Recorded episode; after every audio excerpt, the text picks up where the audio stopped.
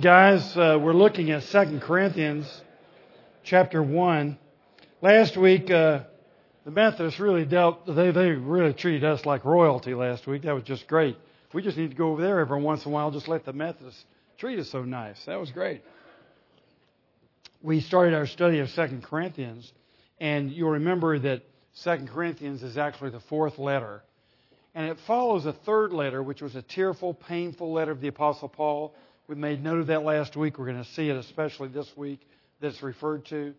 And that painful letter was sent because Paul had heard back from Timothy that there was a major rebellion in the church, and they were questioning Paul's credentials for a number of reasons. He wasn't eloquent like the super apostles that had come through there recently. Uh, he uh, wasn't mystical enough, and these super apostles talked about their super spiritual experiences and their mighty works. And furthermore, Paul was one who was afflicted. He was constantly struggling. And the Corinthians preferred to follow a guy who's going to be successful. Drove a Cadillac, had a nice hairdo, shiny white teeth, you know, buck shoes, you know, just looked great, you know, white belt, and uh, just was successful and uh, could tell everybody else how they could be successful if they just believed in themselves these super apostles came through kind of like that. It was sort of like, you know, the success gospel. And so Paul, by comparison, looked pretty weak. His gospel didn't look as strong. So we saw how, uh, first of all, last week, we, we saw how we need to know how to undergo afflictions and to realize that God speaks to his church through messengers like the Apostle Paul and others who follow him. He speaks through people who do suffer the afflictions of the gospel. We saw also last week that we're afflicted by various afflictions so that we can become the expert in helping other people in their afflictions. When you're afflicted, you're normally just thinking about yourself. Woe is me, and all the troubles that you've got. What Paul is saying, you've got to get your mind out there and realize there's a larger purpose in your affliction. Number one, the glory of God. Number two, to uh, to encourage and comfort other people. Paul says that we encourage you with the same encouragement or the same comfort that we received from God Himself. And we saw how powerful that comfort and that encouragement is when we use it in the Lord, largely coming from the experience of our afflictions. And then we saw lastly, last week, that God calls on the church to pray. So when we are afflicted, we are most likely to look to the Lord in prayer. And I'm quite convinced that when the church is superficial in her prayer, when we're not really going to the Lord and asking for His power, and that's the only, He's the only one who can give us real power to do anything good. And when we get fat and sassy and think that everything's going fine and really are living out the American dream and the success story of that you see on TV, gospel preachers, and we're really experiencing that, we don't really go to Him in prayer. So oftentimes afflictions will come so that God gets our attention again and gets us praying again, which is our primary ministry. So Paul calls upon the church to pray. Now, look with me at verse 12, and we're going to go all the way through uh, chapter 2 today. Uh, and I think I'll read this in sections because of its length. We'll just take one section at a time. So let's first of all look at verse, uh, chapter 1, verse 12, through chapter 2, verse 4. And you can see the ESV marks that off as one paragraph. In fact, come to think of it, we're going to take these paragraphs just as they're marked in the ESV. So let's look at verse 12. Paul says, For our boast is this the testimony of our conscience, that we behaved in the world with simplicity and godly sincerity, not by earthly wisdom, but by the grace of God, and supremely so toward you. For we are not writing to you anything other than what you read and acknowledge and I hope you will fully acknowledge, just as you did partially acknowledge us, that on the day of our Lord Jesus, you will boast of us, as we will boast of you. Because I was sure of this, I wanted to come to you first so that you might have a second experience of grace. I wanted to visit you on my way to Macedonia and to come back to you from Macedonia and have you send me on my way to Judea. Was I vacillating when I wanted to do this? Do I make plans according to the flesh? Ready to say yes, yes, and no, no at the same time? as surely as God is faithful. Our word to you has not been yes and no. For the Son of God, Jesus Christ, whom we proclaimed among you, Silvanus and Timothy and I, was not yes and no, but in him it is always yes. For all the promises of God find their yes in him. That is why it is through him that we utter our Amen to God for his glory. And it is God who establishes us with you in Christ and has anointed us and who has also put his seal on us and given us his spirit in our hearts as a guarantee. But I call God to witness against me. It was to spare you that I refrained from coming again to Corinth. Not that we lord it over your faith, but we work with you for your joy, for you stand firm in your faith. For I made up my mind not to make another painful visit to you. For if I cause you pain, who is there to make me glad but the one whom I have pained? And I wrote as I did, so that when I came, I might not suffer pain from those who should have made me rejoice. For I felt sure of all of you that my joy would be the joy of you all. For I wrote to you out of much affliction and anguish of heart, and with many tears, not to cause you pain, but to let you know the abundant love that I have for you. Amen. Well, this is known as a very passionate letter.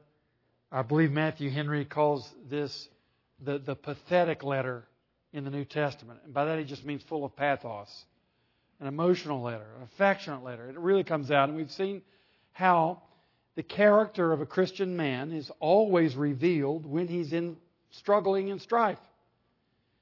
This is another thing that we must always realize about the troubles that are coming to us. When you have those troubles come to you, you have an opportunity to display Christ in ways that are far beyond what you had before. If you get cancer, your friends know about it. And they want to know how you're handling this. And it's amazing how they'll just hand you a microphone. And they'll almost beg you to explain to them how you're handling it, which is to explain the gospel. If you go through a very difficult situation with one of your children, they're handing you a microphone and a platform and saying, Tell me about this. And you get that's when you get your opportunity, usually above all other opportunities, to display the glory of Christ in the gospel is when you're under affliction. And we're going to see here how Paul takes this very distressing experience for him and he turns it into one more opportunity to show them how Christ works in our lives through our sufferings, through their sufferings. So let's pick it up here uh, with, with verse, verses uh, 12 through 14. And you've got, you've got to understand that. Th- think of this from the Corinthians' point of view. Let, let's, let's get, before we start, let's, let's get in our minds how they would be thinking. They had a painful letter from the Apostle Paul that severely rebuked them for questioning his apostolic credentials, which was to question the authenticity of the particular gospel he was preaching. And he scolded them in no uncertain terms and put out a severe warning. Now, they are reporting to Titus that they have repented and that they were brought to deep sorrow and repentance through Paul's letter, and they want Titus to get that word back to Paul. Now, they would have several questions in their minds. They would wonder, first of all, is Paul going to give up on us? Secondly, we're going to see in Paul's letter how he helps them address the question are we going to give up on ourselves as a Christian church? Have we completely blown it? And then they must have a question is God going to give up on all of us because of our disobedience? So these are the kinds of questions they're left with even after their repentance. And this, Paul realizes he's speaking into this. Is Paul going to give up on them? Are they going to give up on each other? Is God going to give up on them and, and the Apostle Paul and just write off the whole deal? So let's start here and see that Paul is going to show them, first of all, how he's not giving up on them he is really making a serious deposit with them of the gospel in the midst of their afflicted and conflicted relationship. Now, in verses 112 through 24, this entire section we just read, we see here that we must account to those we serve, even those who afflict us. So when you're in a situation and you're being attacked, and in this case, unfairly, untruly, unjustly, you still, as a Christian man, want to give account. Jesus gave account to Pilate, not answering all the questions Pilate had, but bearing witness to his Father in court before Pilate. So when Jesus had the platform and the microphone, he showed what it is for a, like a sheep to go before his shears and be silent. He did not open his mouth in one sense. And yet he did open his mouth when he said that my kingdom is not of this world. And he displayed why he was a man of peace, even when he was being brutally uh, beat up. Well, here the Apostle Paul is going to give an account to them.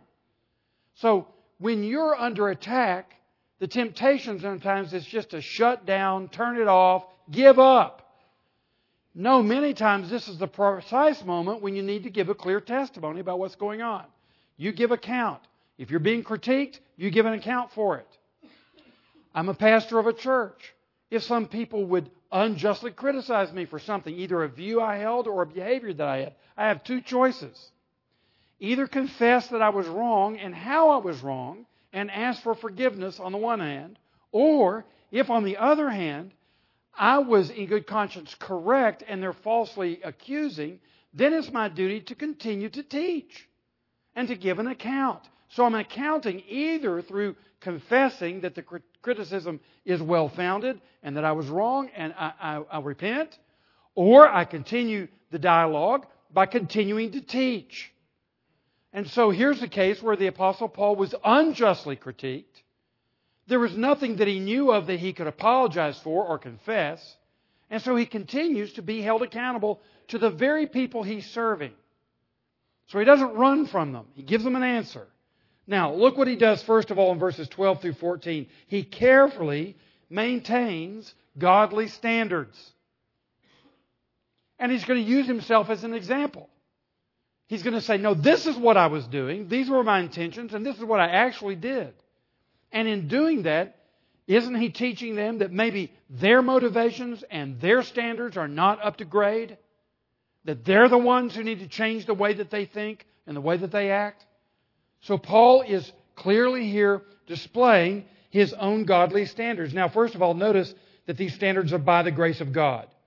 He says in verse 12, not by earthly wisdom, but by the grace of God, I did certain things. So he's saying, I'm not taking credit for this in my flesh. This is not something I was born with. This is something I was born again with. This is something that God has given me. It's His gift to me. And whatever character we have, if there's anything good in us, it was God who gave it to us. Paul makes that very clear here. But what is it that God gave him? he uses the word simplicity. And I would just say one way to think of that word simplicity is there's a holy intentionality.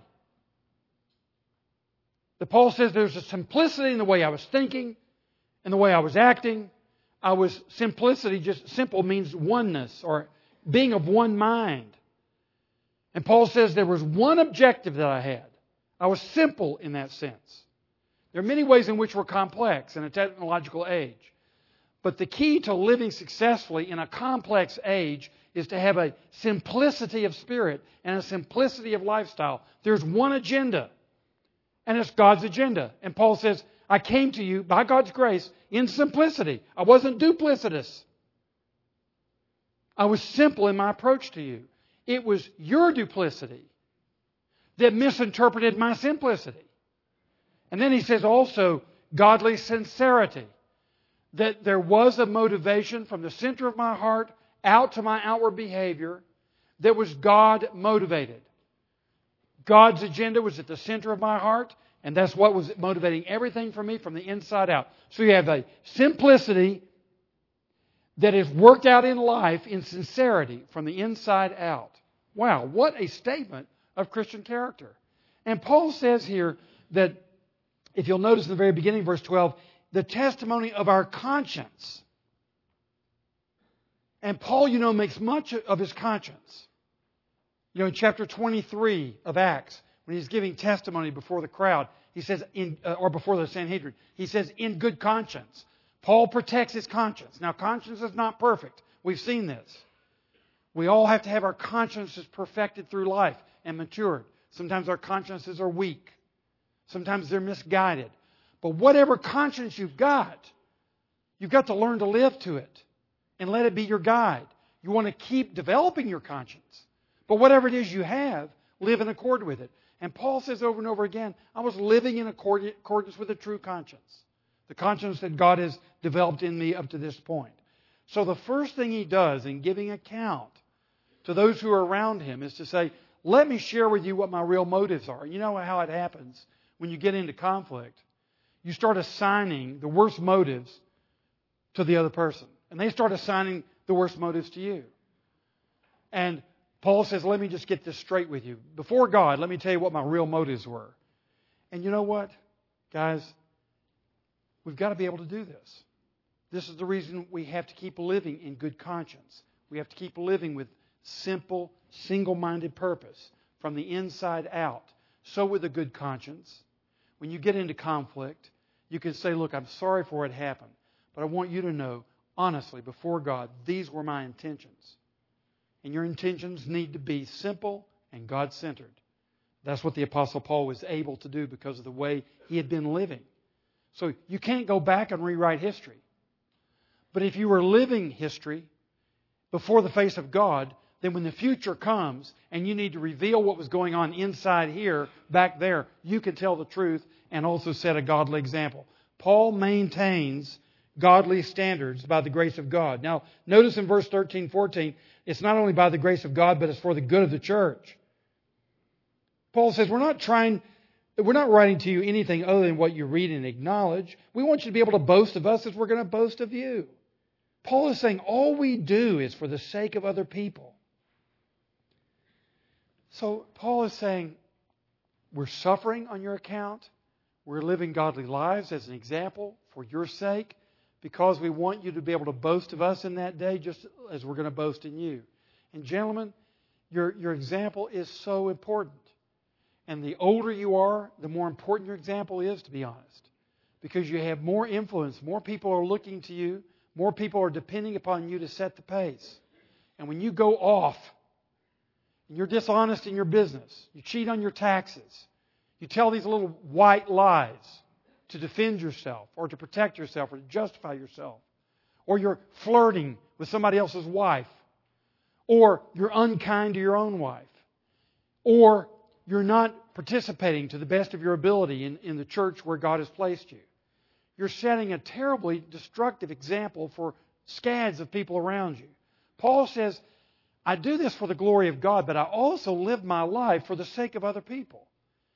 And men are people who are always aware that we're caring for other people. That's what men do. We care for other people. We're willing to lay down our lives for other people. So you live your life always aware that you are affecting your environment. You're influencing other people. You're setting a godly example. You may say, well, I don't know. I think maybe I've blown it. No, you haven't blown it. Because we believe in forgiveness and restoration. We believe in repentance. And when you repent, when you acknowledge what you've done and you repent, you're setting a godly example. That's exactly what I'm talking about. Is living a sincere, holy life, which means we're constantly confessing and constantly in repentance. That's the godly example that we want for our children and grandchildren.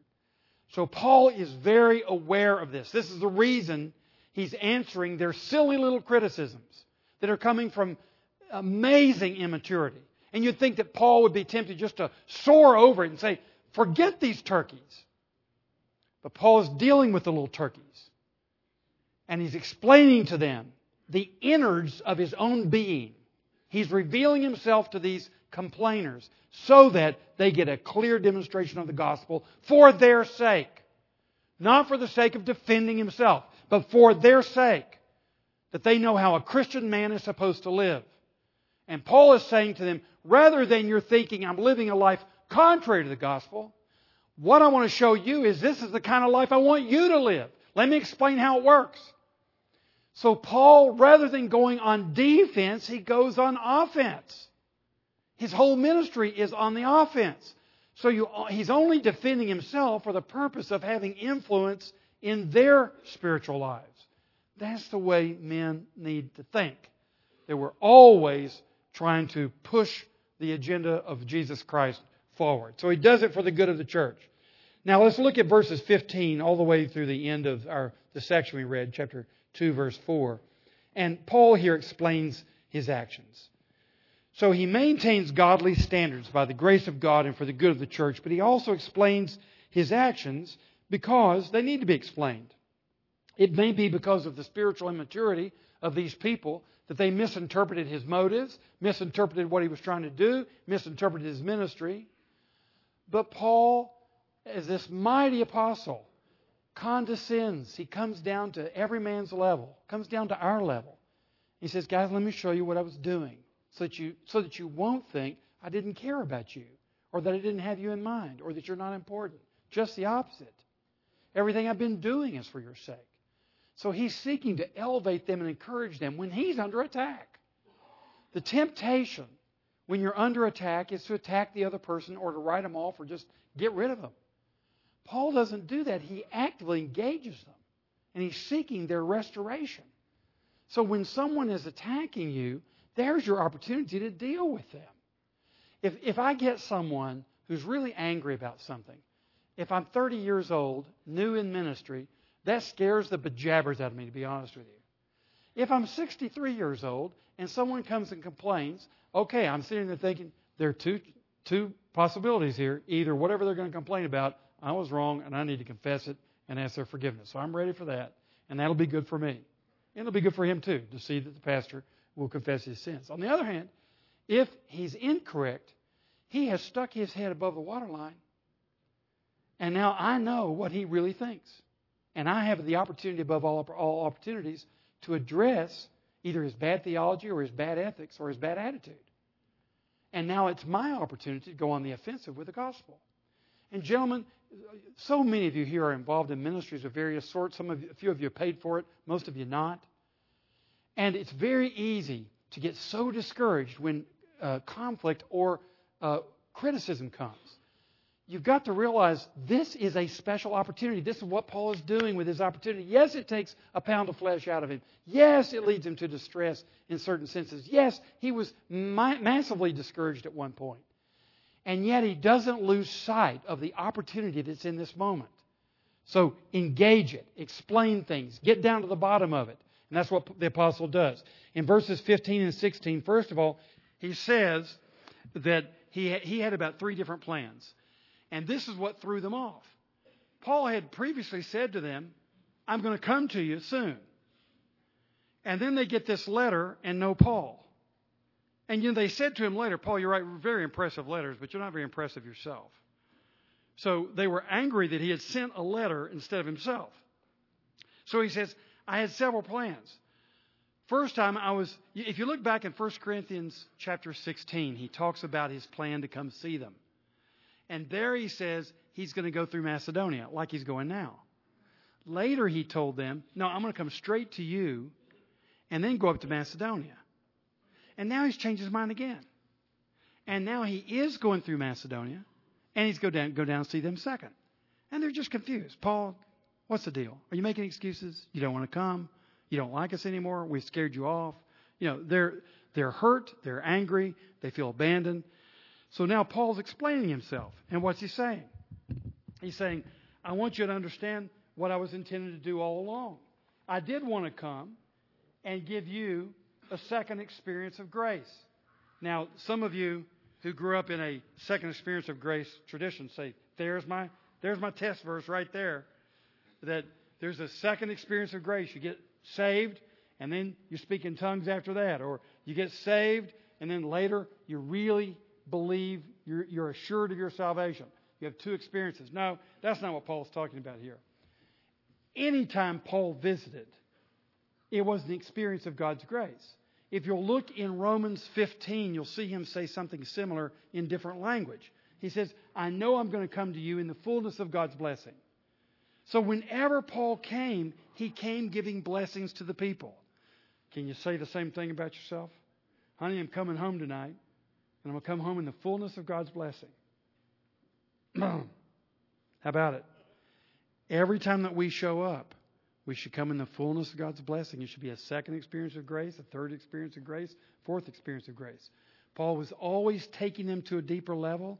He was teaching them the things of God. Every time he showed up, he would do, deal with new problems. He was always helping them in their relationship with Jesus Christ. That's what he means here. And he says, that's our intention all along. So he says, that's our intentions. Then you have to, you have to see that Paul is addressing the question that uh, do we waffle? Can I not make up my mind? You want to? Yeah, I'm just trying to set that up. He says, do we waffle? Do I have a hard time making up my mind? Uh, do I, am I back and forth? Am I telling you yes and no? Am I being vague? Am I lying or being deceitful? That's what he's saying here. That's what they were saying about it. And Paul says, no, none of the above. But look what he says. He says in verse 17, Was I vacillating when I wanted to do this? Do I make plans according to the flesh? Saying yes, yes, and no, no at the same time? Am I like a mere man when I make my plans? Do I make the plans because I'm thinking, oh, of course, the Mediterranean coast will be more lovely in the spring, so I'll come see you in the spring? Or do I say, oh no, you know, there's a nice old place I like to stop, a little B, uh, B and B, you know, along the way from Macedonia, my favorite spot. No, I'll, I'll go that way. Do I make plans like this? No, he says, I make plans in Christ. Now look again at how Paul's life is being opened up for us in the middle of these afflictions when he's having to explain himself.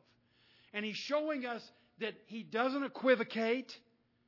He doesn't make plans according to the flesh. He makes plans according to his commitment to the Lord Jesus Christ.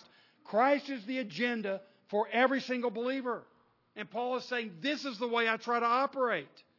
So it wasn't yes and no. It was always yes. In other words, my attitude toward you is always one that is positive, even when you're misbehaving, quite frankly, like you have been for the past two years. You've been misbehaving. But my view toward you is always yes, he's saying. Why? Now, what we get to when we ask the question why is the most, one of the most profound statements of theology and Paul's practical life. You want to know what the Christian life is all about? Look at these verses. And here he's saying, our answer to you is always yes, because Christ's answer to us is always yes. We've misbehaved royally. We've sinned against the high and the almighty. And he has been gracious to us and sent his son to die for us on Calvary's cross. And we would expect God to equivocate, wouldn't we? When we look at ourselves making a golden calf in the middle of the wilderness. When we look at ourselves after we took the Holy Land, establishing high places to worship other gods and offering our children to the god Moloch, wouldn't we expect God to equivocate at least a little bit? But Paul says, I don't equivocate because he never equivocated. His attitude toward us was always yes. He was always faithful. Now notice, we'll get something here as, a, as an aside, we won't charge anything extra for this.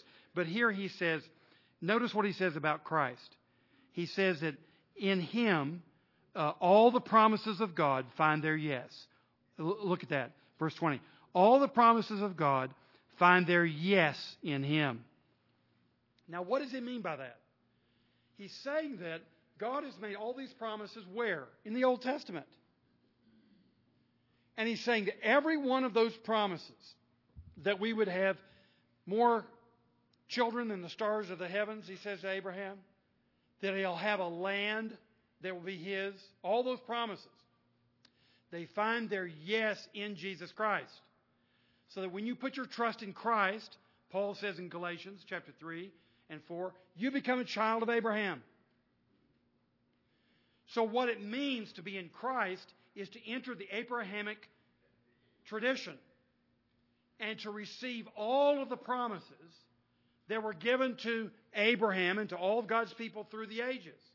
So Paul here is clearly talking about Old Testament promises finding their fulfillment in Jesus Christ. So this would refute any thought that ethnic Jews are supposed to receive the promises in the Old Testament and we get the promises in the New Testament. What's that all about? That's about misinterpreting the Bible. That's what it's about. Here, Paul makes it very clear. Everything God promised, everything, no exception, is found in Christ alone. So if you happen to be Jewish, but you don't trust in Jesus Christ, the land is not yours. The legacy is not yours. The future is not yours. You've been cut off because you cut off the Messiah. You don't believe in him, the Jewish Messiah. If, on the other hand, you're a Gentile and had no right to accept these promises at all, but you believe in the Lord Jesus Christ, the Jewish Messiah, then you receive all the blessings and promises of Abraham. That's what's being said here. Don't miss this all, all conference verse here in 2 Corinthians chapter 1. And then he goes on to say, not only are we in Christ and act in Christ, but we live by the Spirit. And here we have a magnificent statement of the Spirit. Wow. Just tucked in here, and this is the way Christian theology works when it's at its best. It's tucked in very practical life. When, when we were given the Bible, we weren't given a systematic theology. And if you've ever read a systematic theology, you know it reads like an encyclopedia. I mean, it's not easy reading. That's systematic theology. That's not what we're given in the Bible. What we're given in the Bible are real people with real life stories, and this profound theology is tucked in that narrative. And so you have to pull that those principles out of this story. So in Paul's story, we can see that he's thinking high thoughts. Remember we said, the old Puritan Samuel Rutherford said, the picture of a godly man, head in the heavenlies, feet firmly planted on the ground, hands on the plow. It's a very practical life, the Christian life. But the head is in the heavenlies. That's the only way you can do it. You're a very practical man. Got your feet on the ground, hands on the plow. But your head is in the heavenlies. You're thinking thoughts after Christ. Here's what Paul was thinking when he was doing these very practical things that he receives all the promises of God in Christ and that he's been anointed by the Holy Spirit and set apart by the Spirit of God for his service. That's what he's thinking. That's his theological framework for his eminently practical life. So if you want to be eminently practical, you've got to be theological. And here's, you see it here. He says that he was, we are anointed by the Spirit. Now the word Christ means anointed one. So you see how Paul's playing on words here. He says, in Christ, the anointed one, are all the promises of God. And we have been anointed. We, he says, are little Christs. Now, what does that mean? To be Christ, Jesus Christ, the anointed one, the Messiah, means that he fulfills the offices of prophet, priest, and king in the Old Testament because those three offices were anointed. Here's what Paul is saying You've been anointed, so you're a prophet. You now speak the truth of God by the power of the Holy Spirit. You are the Isaiahs and the Elijahs and the Elishas of this world right now by the power of the Holy Spirit. You're a prophet. You're also a priest. Just as the priest would pray for the rest of Israel, and the priest would offer sacrifices, and the priest would encourage and counsel the people. So now we believe in the priesthood of all the believers. So if you're in Jesus Christ, you become a priest. You are mediating Christ to one another. You're interceding for one another. You're helping one another get closer to the Lord. We all have a priestly office. You've been anointed. You're also a king. Because just as Jesus Christ is the supreme king, the king of all kings, you're the kings over which he's the king. He's the king of kings. Well, you're the little kings over which he's king. What do you do as a king? You rule. You govern you multiply and fill the earth from Genesis 1:28. You take charge of your area. You take charge of this city. You seek to influence it and to reshape it and to have it live in such a way that God is honored as its creator. You're kings, rulers. So Paul is saying here that we are anointed by the Spirit. Notice, secondly, he says we're sealed. What does that mean? God puts a seal on us. He's got his mark on us a mark of ownership. Just like a cattle is, is branded. A cow is branded. So we've been branded as God's people by the Holy Spirit. Not by putting some fancy, you know, little fish on our forehead or something, but by the Spirit's presence. You've been marked out as His people. And thirdly, he says, uh, we have been guaranteed. We've been given a down payment. This is the word when he says, uh, and he has put a seal on us and given us his spirit in our hearts as an uh, arrabon is the Greek word, a guarantee or a down payment. So you realize what's happened. When you receive the Spirit and all of His power in your life right now, as wonderful and glorious as that is, that's just a foretaste. That's just the hors d'oeuvre. That's just a down payment that is foretelling the fullness of His blessing that's coming upon you in the last day when the Spirit is poured out without measure upon all the people of God. So, whatever we experience now, whatever joys and delights we have now, are not to be compared to the joys we'll have in that day. That's what Paul is saying here. And the Spirit reminds you of that. So, let's go back and see what Paul is doing. Paul is showing his intentions and he's showing his principles in the way that he operates. He's basically saying, You interpreted me according to the way sinful men would operate. Yes and no, equivocate, not sure, vacillate, change my mind, make decisions based on what I want. What you missed is how a Christian man lives. He lives in Christ for His glory, according to His purposes, and by the power of the Holy Spirit. And that's what I've been doing.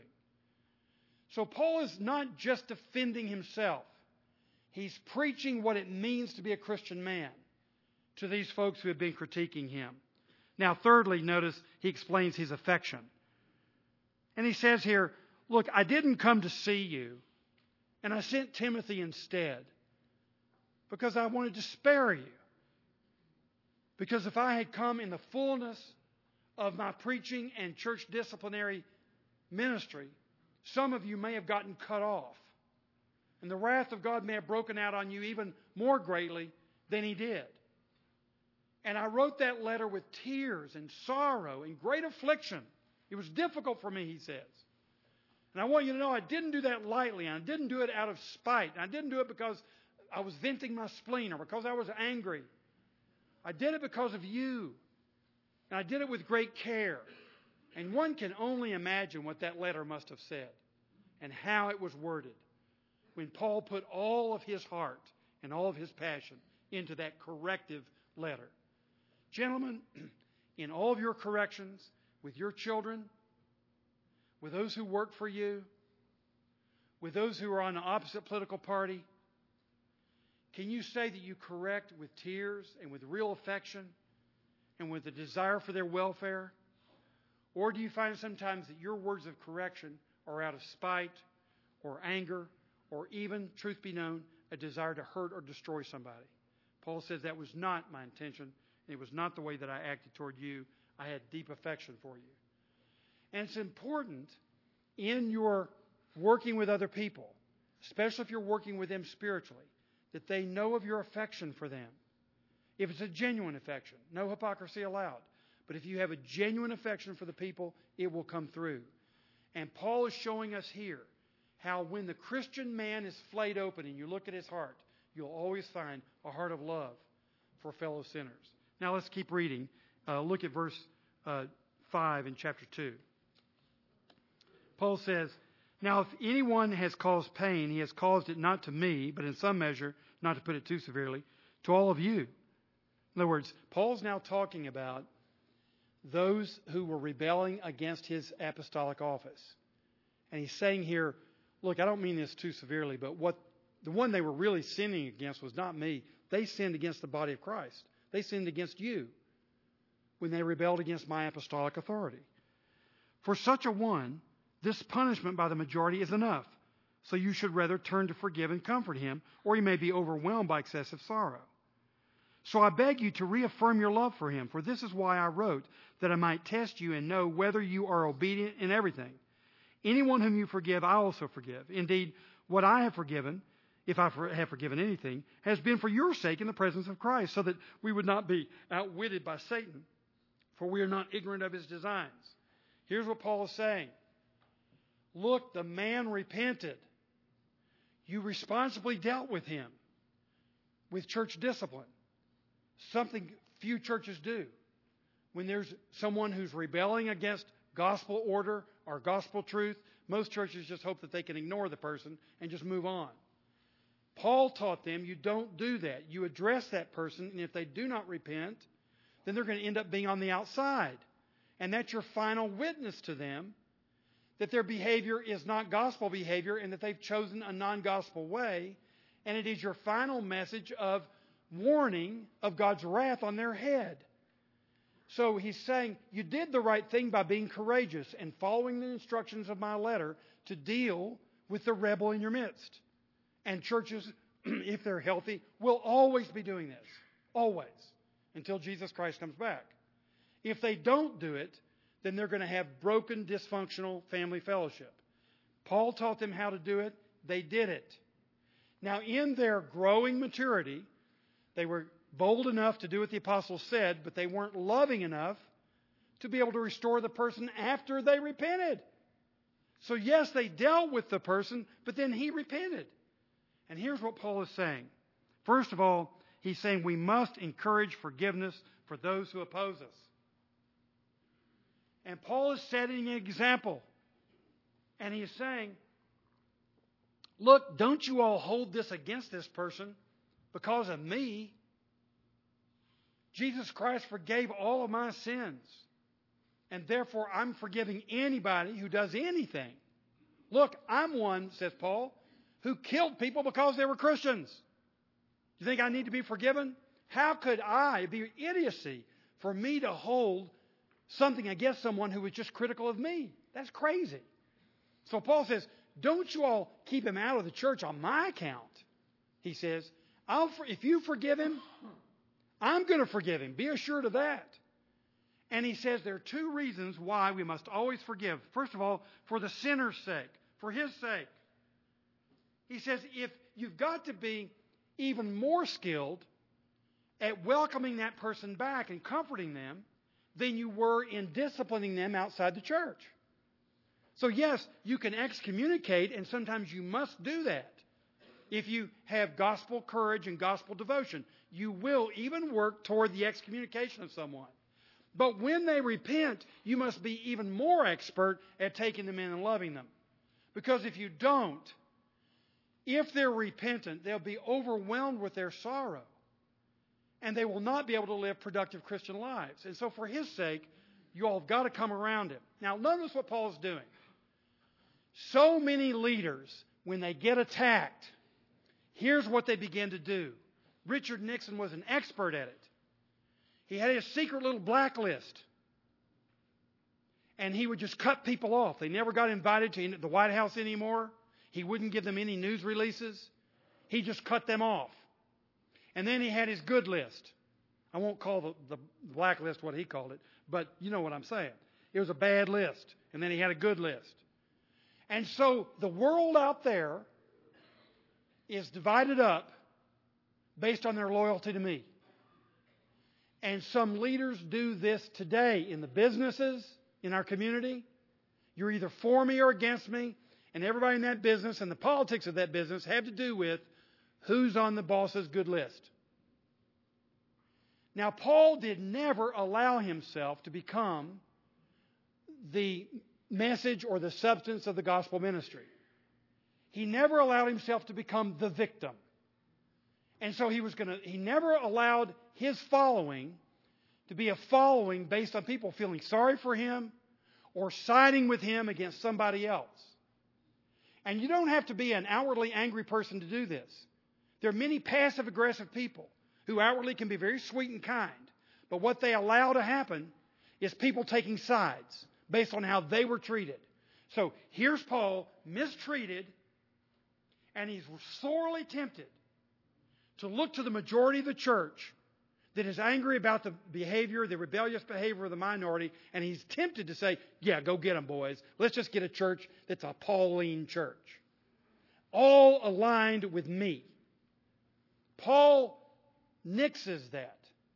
He takes aggressive steps to see that it doesn't happen. And he says, You guys forgive him. Don't fail to forgive and embrace this person because you think you're being loyal to, to me.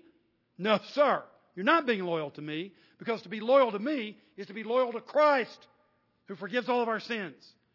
So, brothers, when you're in leadership, remember you're representing Jesus Christ, and it's His interest, and it is His glory, His reputation, His loyalty that is the one we are to promote. Paul's very clear about this. So, it's for the sake of the sinner. Notice also, it's for the church's sake. He says, if you don't do this, Satan, we know his schemes, he'll divide you up. And this is the way Satan does it.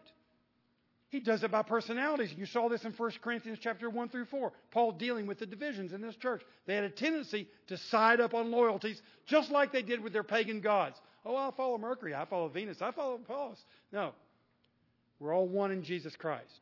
So Paul says the only way the, the church moves forward in its mission is when it's devoted to unity under a one common loyalty to the Lord Jesus Christ and we all submit our personal agendas to the kingly agenda of the Lord Jesus Christ. Now, thirdly, let's look at verses 12 through 17. When I came to Troas to preach the gospel of Christ, even though a door was open for me in the Lord, my spirit was not at rest because I did not find my brother Titus there. So I took leave of them and went on to Macedonia. But thanks be to God, who in Christ always leads us in triumphal procession and through us spreads the fragrance of the knowledge of Him everywhere. For we are the aroma of Christ to God among those who are being saved and among those who are perishing. To one, a fragrance from death to death, to the other, a fragrance from life to life. Who is sufficient for these things? For we are not, like so many, peddlers of God's word, but as men of sincerity, as commissioned by God. In the sight of God, we speak in Christ. Here's what Paul is saying we must trust the Lord with those who oppose us. So we don't, if you're opposed, even unjustly, you don't take it into your own hands to wreak personal vengeance to get things right. You leave things with the Lord and trust.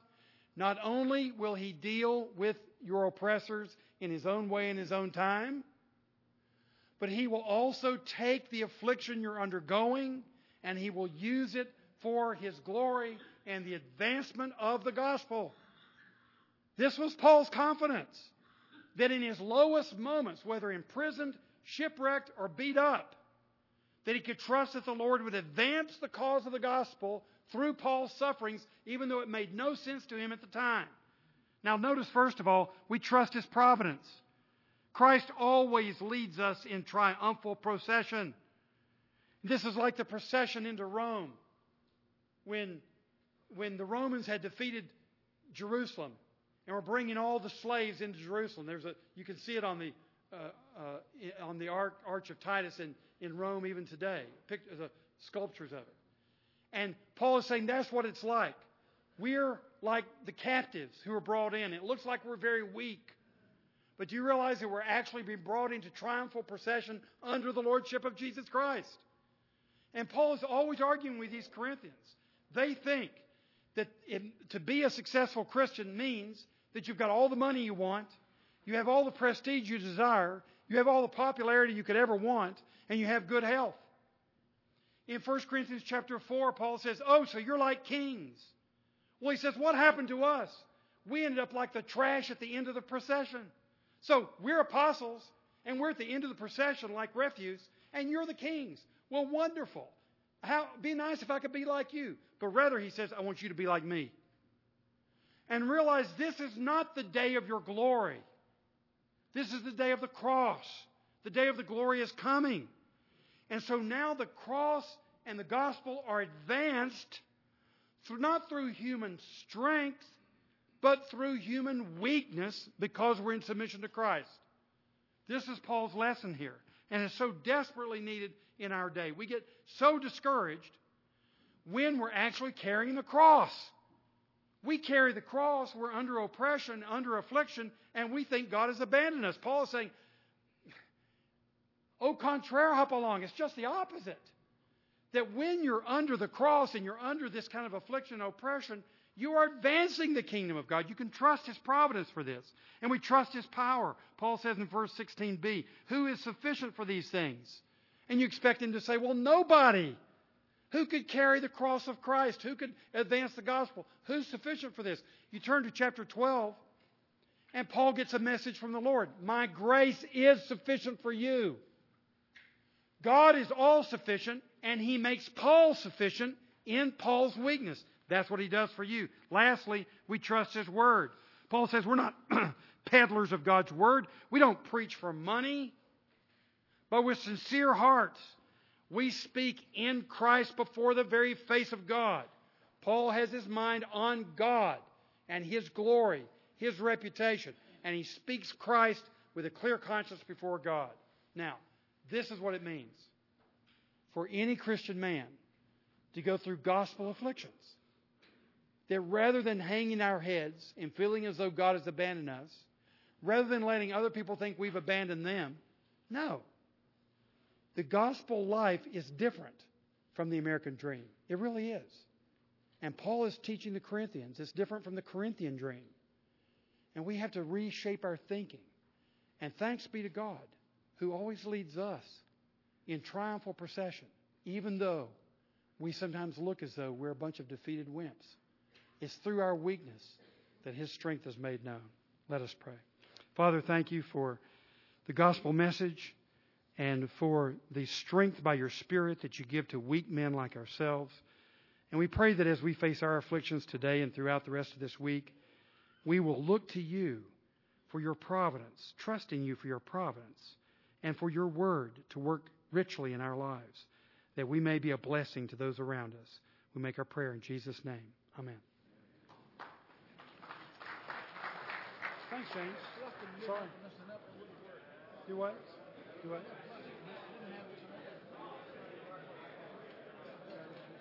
Well, I'll tell Rob and they can check the connections and everything. Be sure it works.